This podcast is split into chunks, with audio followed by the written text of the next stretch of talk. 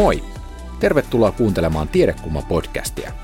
Jatketaan Tiedekulman ja Kaudeamus-kustantamon epävarmuuksien aikapokkarin teksteillä. Me siis julkaistaan niitä ääniversioina kevään ja kesän aikana. Tammikuussa 2023 julkaistussa kirjassa tutkijat tarkastelee Ukrainassa käynnissä olevan sodan taustoja ja seurauksia eri näkökulmista. Nyt vuorossa on poliittisen historian professori Juhan Aunesluoman teksti Jatkoaika Amerikan vuosisadalle. Aunesluoma taustoittaa Yhdysvaltain roolia maailmanpolitiikassa ja esimerkiksi Naton kehitystä kylmän sodan jälkeen. Millainen on supervallan uusi rooli, kun se vedettiin takaisin kuuman sodan Eurooppaan? Mennään kuuntelemaan. Lukijana on Raiko Häyrinen.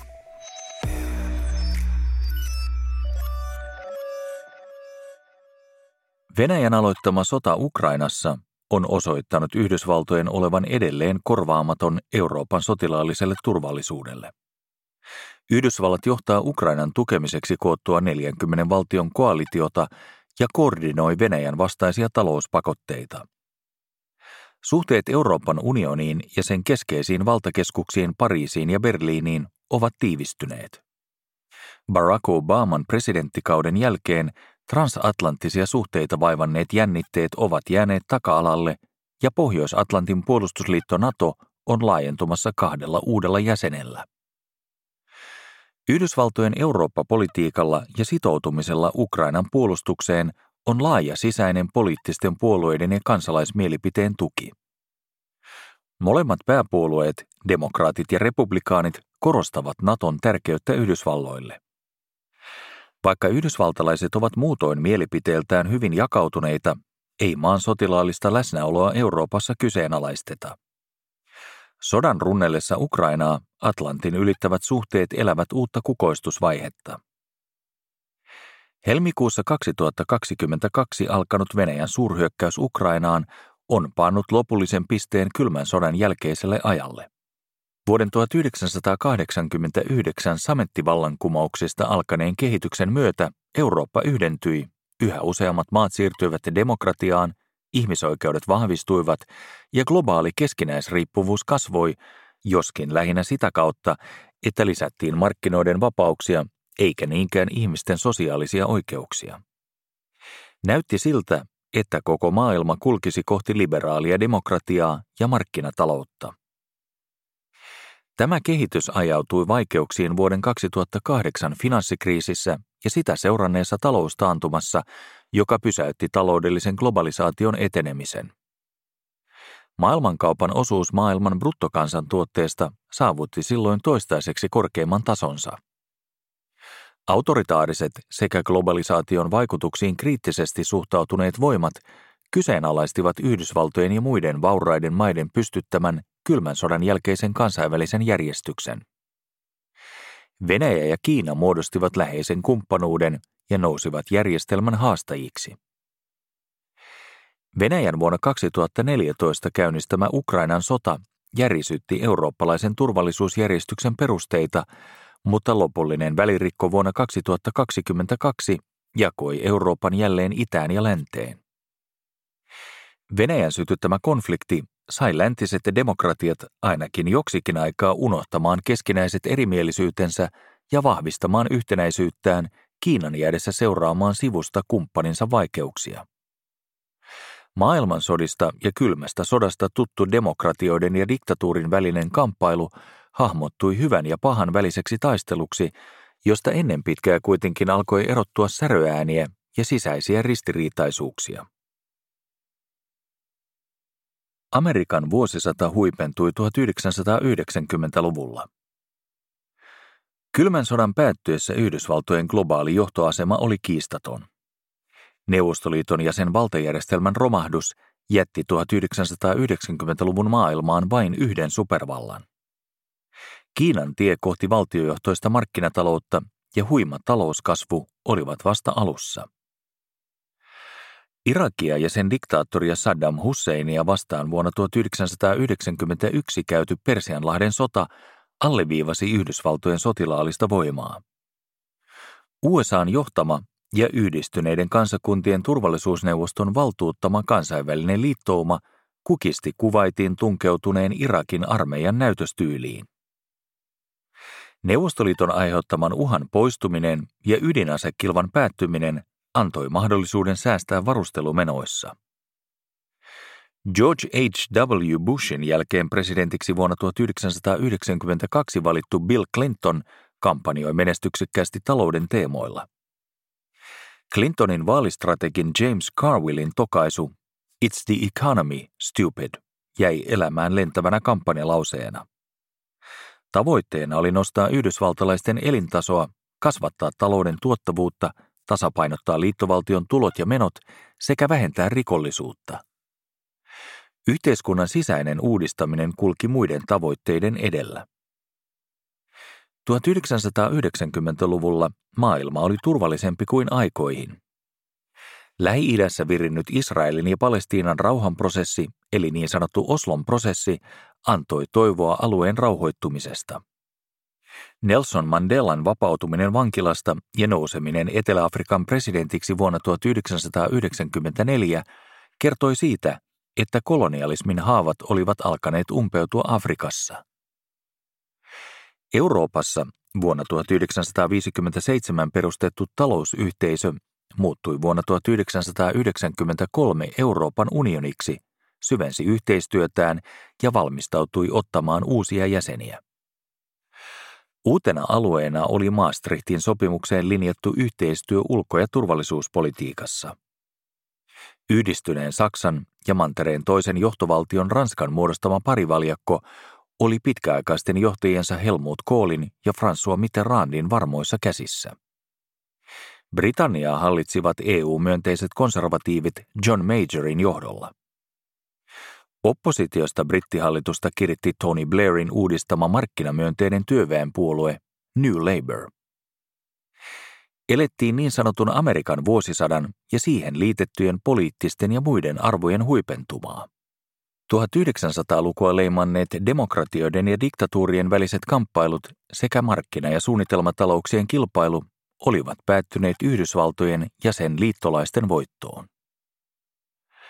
Amerikan vuosisata-termi tuli tunnetuksi vaikutusvaltaisen lehtimiehen ja kustantajan Henry Lucin pääkirjoituksesta, joka julkaistiin Life-aikakauslehdessä vuonna 1941. Siinä Luce perään kuulutti maailman johtavaksi talousmahdiksi nousseelta Yhdysvalloilta aktiivista roolia maailmanpolitiikassa, eristäytymispolitiikan lopettamista ja liittymistä Britannian rinnalle sotaan Hitlerin Saksaa vastaan. Yhdysvaltojen resurssit olivat ylivertaiset, mutta sen oli käytettävä niitä koko maailman parhaaksi. Yhdysvaltojen oli toimittava vapaan maailmantalouden, demokratian ja muiden amerikkalaisen yhteiskunnan perusarvojen levittämiseksi kaikkialle maailmaan. Näin 1900-luvusta tulisi Amerikan vuosisata. 1990-luvulta katsoen juuri näin oli tapahtunut. Ainoa avoin kysymys näytti olevan, jäisikö 1900-luku viimeiseksi Amerikan vuosisadaksi ja kuka tai minkälaiset kehityskulut hallitsisivat sitä seuraavaa aikakautta. Rauha särkyy. Neuvostoliiton hajottua Yhdysvallat vähensi sotilaallista läsnäoloaan Euroopassa ja arvioi kriittisesti strategisia painopisteitään. Kylmän sodan voittaneen koalition lukkona toiminut Pohjois-Atlantin puolustusliitto NATO oli täyttänyt tehtävänsä, mikä käynnisti keskustelun sen tulevaisuudesta. Yhdysvalloissa kallistuttiin kuitenkin pian sille kannalle, että NATO oli syytä säilyttää Yhdysvaltojen liittolaisjärjestelmän keskeisenä osana. Kyse ei niinkään ollut tarpeesta jatkaa sotilaallista läsnäoloa Euroopassa, vaan yhdysvaltalaisten yleisestä suhtautumisesta liittosuhteisiinsa. Maailman joka kolkkaan ulottuva liittolaisten ja kumppanuuksien verkosto oli keskeinen osa USAn globaalia valtajärjestelmää, mikä myös erotti sen muista merkittävistä ja mahdollisesti vahvistuvista valtakeskittymistä. Millään muulla valtiolla ei ollut, eikä vielä nykyäänkään ole, yhtä laajaa liittosuhteiden kokonaisuutta. Järjestelmä toimii vipusimena jolla sotilaallisilta, teknologisilta, taloudellisilta ja kulttuurisilta resursseiltaan jo valmiiksi muita vahvempi Yhdysvallat lisää entisestään globaalia valtaansa. Venäjä ja Kiina saavat molemmat laskea liittolaisensa tai niihin vertautuvat valtiot yhden käden sormilla. Euroopan maat olivat Yhdysvaltojen vanhimpia liittolaisia, joihin sitä lisäksi yhdisti arvomaailma. Atlantin molemmat puolet yhteen liittävä transatlanttinen suhde oli Yhdysvaltojen yksinapaisen valtajärjestelmän näyteikkuna, joka alleviivasi kumppanuuksien molemminpuolisia hyötyjä. 1990-luvun puolivälissä tehtiin periaatepäätös Naton ovien avaamisesta uusille jäsenmaille. Vuonna 1997 aloitettiin liittymisneuvottelut Puolan, Unkarin ja Tsekin tasavallan kanssa Venäjän vastalauseista huolimatta. 2000-luvun alussa Naton laajentuminen sai vauhtia, kun muun muassa Baltian maat tulivat mukaan. Pian Naton ovilla oli pitkä jono 1900-luvun maailmansotien ja poliittisten myllerrysten kaltoin kohtelemia ja poliittisesti edelleen epävakaita Balkanin ja itäisen Euroopan maita. Venäjä viestitti voimakkaasti tyytymättömyyttään Yhdysvaltojen asenteeseen ja ilmoitti pitävänsä Naton laajentumista uhkana omalle turvallisuudelleen. Vuosituhannen vaihteen Venäjä oli kuitenkin liian heikko kyetäkseen vaikuttamaan Yhdysvaltoihin. Toisaalta se oli edelleen tarpeeksi vahva aiheuttaakseen pelkoa Baltiassa ja itäisessä Keski-Euroopassa. Vaikka Naton vuosituhannen vaihteessa alkaneesta laajentumisesta ei voi vetää suoraa linjaa vuonna 2014 alkaneeseen ja vuonna 2022 yltyneeseen sotaan Ukrainassa, on ilmeistä, että sillä on ollut oma vaikutuksensa venäläisten asenteisiin. Venäjän johto on tehokkaasti hyödyntänyt Naton laajentumista propagandassaan, erityisesti markkinoidessaan omalle kansalleen ajatusta, että Venäjä on ajettu nurkkaan, josta ei ole rauhanomaista ulospääsyä. Yhdysvalloissa odotettiin venäläisten ajan myötä mukautuvan tilanteeseen. Läntisessä ajattelussa koko eurooppalainen turvallisuusarkkitehtuuri oli muuttumassa yhteistyövaraiseksi ja sääntöpohjaiseksi. Vanhat kylmän sodan ajan uhkakuvat haalistuivat ja näin odotettiin tapahtuvan idässäkin. Todisteena tästä oli Naton oman roolin muutos. Sotilasliiton kylmästä sodasta periytynyt esikunta ja komentorakenne purettiin vuosituhannen vaihteessa. Yhdysvaltalaiset odottivat eurooppalaisten kantavan aiempaa suuremman vastuun omasta puolustuksestaan ja panostavan itsenäisesti asevarusteluunsa. Kylmän sodan jälkeisen Naton suurin merkitys olikin poliittinen. Se kertoi Yhdysvaltojen tuottaman turvan ja läsnäolon houkuttelevuudesta eräänlaisena viimekätisenä turvallisuusvakuutuksena. Se antoi myös poliittista selkänojaa uudenlaisille, rajatuille kriisinhallintaoperaatioille, joita Yhdysvallat mieluusti toteutti yhdessä liittolaistensa sekä Suomen ja Ruotsin kaltaisten kehittyneiden ja suorituskykyisten Naton kumppanimaiden kanssa. Kriisien hallintaa tarvittiin odotettua enemmän ja nopeammin. Jugoslavian hajoamissodat 1990-luvulla osoittivat eurooppalaisten ja varsinkin EUn kyvyttömyyden hallita laajamittaisia konflikteja omassa maanosassaan. Ruandan kansanmurha ja Somalian valtion romahdus välittivät samanlaista viestiä Afrikasta. Bosniassa riehunut sota päättyi vasta Yhdysvaltojen suoraan sotilaalliseen väliintuloon vuonna 1995 ja siitä alkaneeseen ja edelleen keskeneräiseen rauhanprosessiin. Vastaava näytös nähtiin Kosovossa vuonna 1999, jossa Yhdysvallat yhdessä NATO-liittolaistensa kanssa pakotti Serbian peräytymään, tällä kertaa ilman YK-valtuutusta. Jugoslavian hajoamissodat osoittivat, että Yhdysvaltoja tarvittiin edelleen Euroopassa sekä turvallisuuden takaajana että käytännön kriisinhallintaoperaatiosta ja sotilaallisesta valmiudesta vastanneen Naton poliittisena ja sotilaallisena johtovaltiona. Venäjälle Yhdysvaltojen ja Naton toiminta oli kuitenkin todiste näiden aikomuksista pystyttää uudenlainen hegemonia, jonka turvin Yhdysvallat liittolaisineen käyttelisivät vahvemman oikeutta. Venäjän epävarma sisäinen kehitys 1990-luvulla oli omiaan lisäämään huolia maan tulevasta suunnasta, niin lännessä kuin venäläistenkin keskuudessa. Presidentti Boris Jeltsinin kaudella toteutetut talousuudistukset aiheuttivat syvän yhteiskunnallisen kriisin Venäjällä ja muualla entisen Neuvostoliiton alueella. Läntisten neuvonantajien suosittelema niin sanottu talouden shokkiterapia rikastutti harvoja ja köyhdytti monia. Vanhasta Neuvostoliiton talousjärjestelmästä siirryttiin kertaheitolla vapaaseen markkinatalouteen valtion omaisuutta ja yhtiöitä yksityistämällä. Omistuksia haalineista liikemiehistä syntyi poliittisesti vaikutusvaltainen oligarkkien luokka. Demokratian juurtuminen jäi puolitiehen ja poliittiset ääriliikkeet vahvistuivat. Syksyllä 1993 Venäjän federaatio ajautui sisällissodan partaalle ja vuonna 1997 maa syöksyi täysimittaiseen talouskriisiin. Epävarmuutta lisäsivät venäläisen äärinationalismin nousu sekä Venäjän hallituksen kovat otteet Tsetseenian sodassa. Hajonneen ja köyhtyneen, oman arvontuntonsa menettäneen neuvostoimperiumin raunioilta Jeltsinin seuraajaksi löytyi nuori, suurelle yleisölle tuntematon tiedusteluupseeri Vladimir Putin. Kytevästä epävakaudesta huolimatta Yhdysvalloissa koettiin, että kylmän sodan vuosikymmeniltä periytyvä liittolais- ja turvallisuusjärjestelmä oli riittävä vastaus haasteisiin, joita Eurooppa ja Venäjä edustivat. Euroopan unioni vahvistui vähitellen sekä ulkopoliittisena toimijana että kriisien hallinnassa. Kehitys oli kuitenkin hidasta, joten tilanne edellytti Yhdysvalloilta aktiivista otetta ja läsnäoloa erityisesti Balkanilla ja muualla reaalisosialismin vuosikymmenistä toipuvassa itäisessä Keski-Euroopassa. Odotuksena oli silti, että ajan myötä eurooppalaiset ongelmat olisivat yhä vähemmän yhdysvaltalaisten ongelmia ja että vaikeaa sisäistä muutosvaihetta läpikäyvä Venäjä löytäisi paikkansa eurooppalaisena valtiona ja kansainvälisen yhteisön jäsenenä.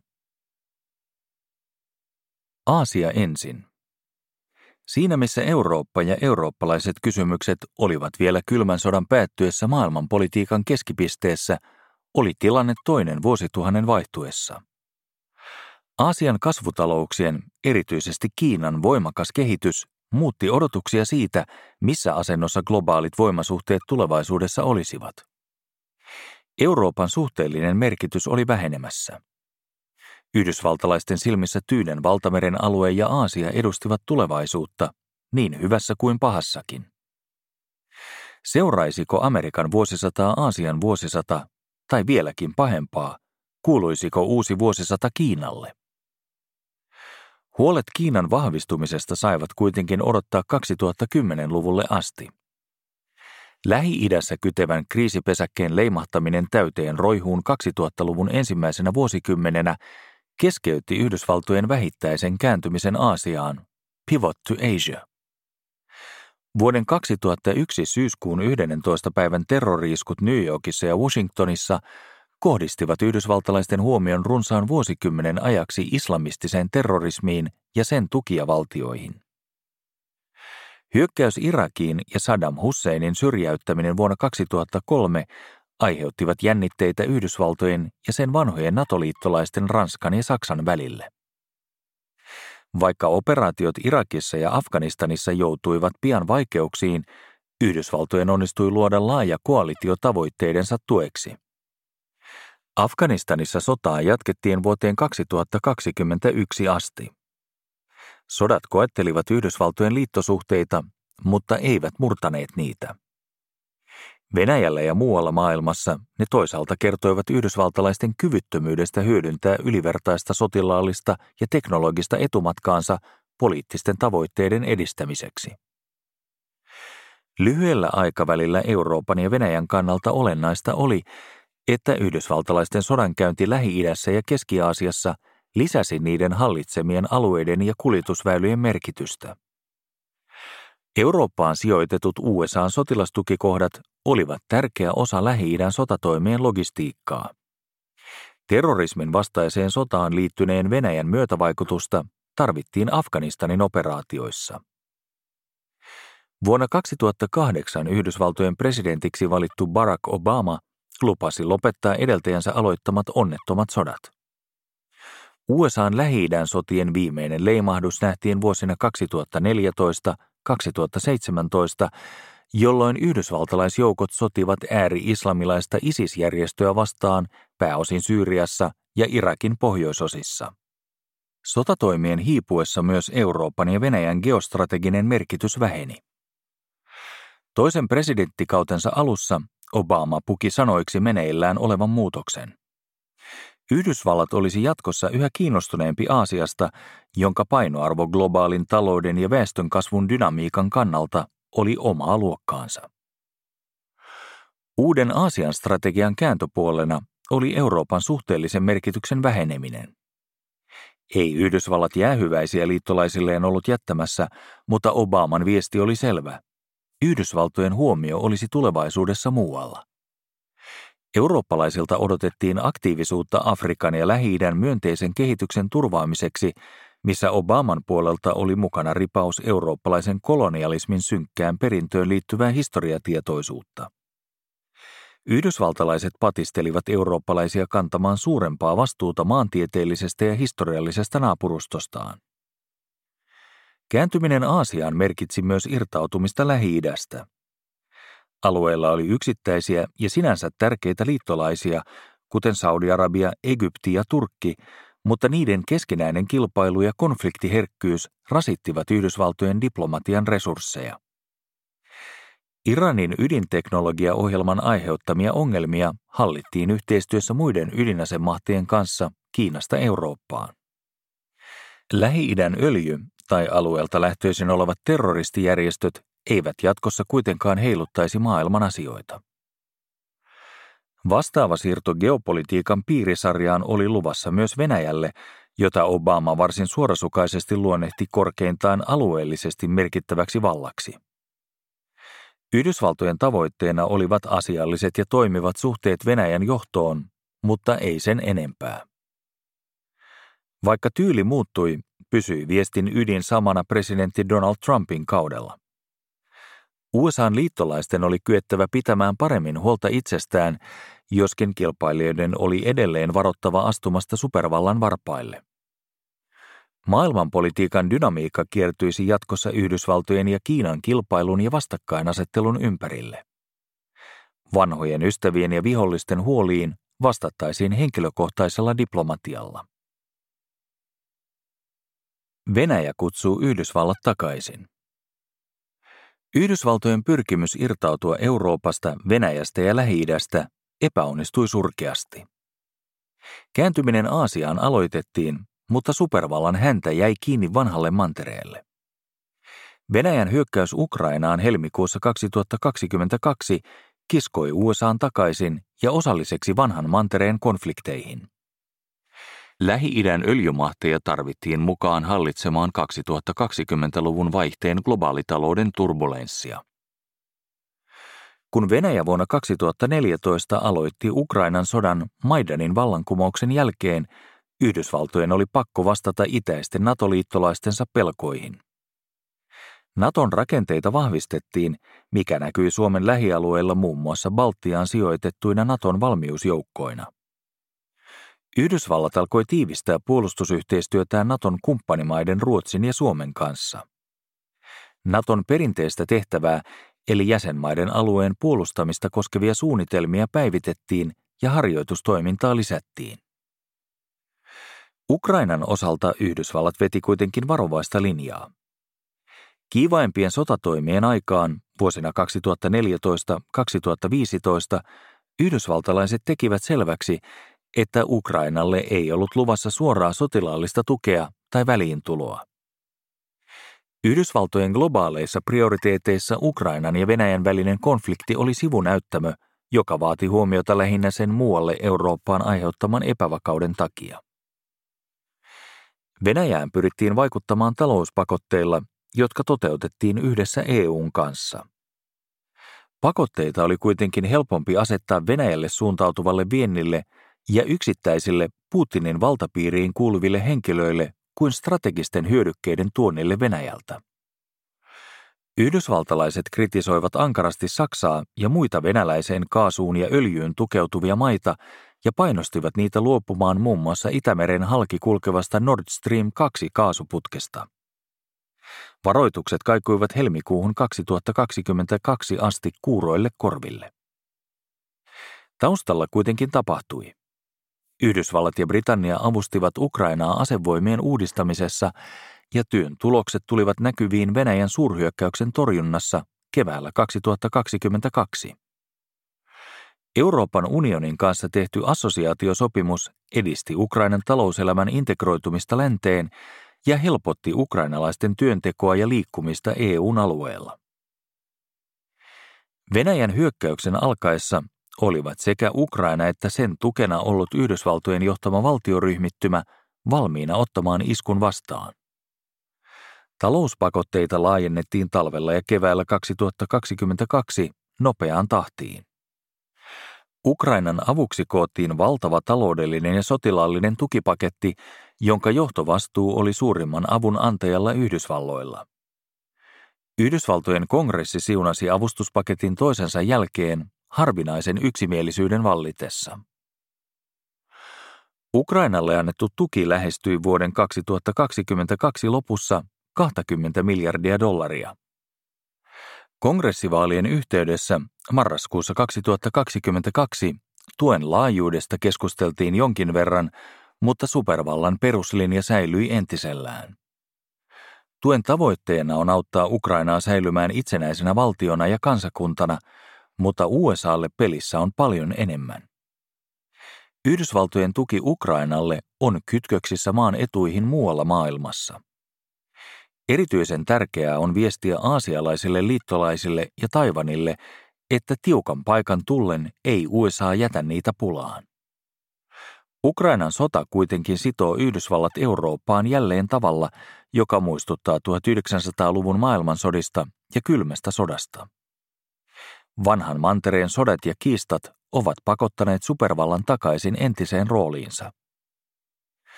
Amerikan vuosisata on tullut jatkoajalle mutta ei niin kuin yhdysvaltalaiset itse olivat ajatelleet. Kylmässä sodassa Eurooppa oli etupiireihin jaettu ja kylmä, kun taas Aasia oli kuuman sodan näyttämö. 2020-luvun maailmassa osat ovat vaihtuneet. Aasia on jännitteinen, mutta kylmä, Eurooppa kuuma. Aasia on yhä tiukemmin jaettu Kiinan ja Yhdysvaltojen vaikutuspiireihin, mutta rajalinjat kulkevat ainakin toistaiseksi vielä kylminä. Euroopassa käyty sota on kuumaa ja veristä, niin kuin Amerikan vuosisadan sodat olivat. Ukrainan sodan kulku kertoo, kuinka kauan jatkoaika kestää. Kiitos kun kuuntelit Tiedekulma-podcastin. Meillä olisi yksi pyyntö. Jos pidit jaksosta, voisitko kertoa sitä kaverillesi?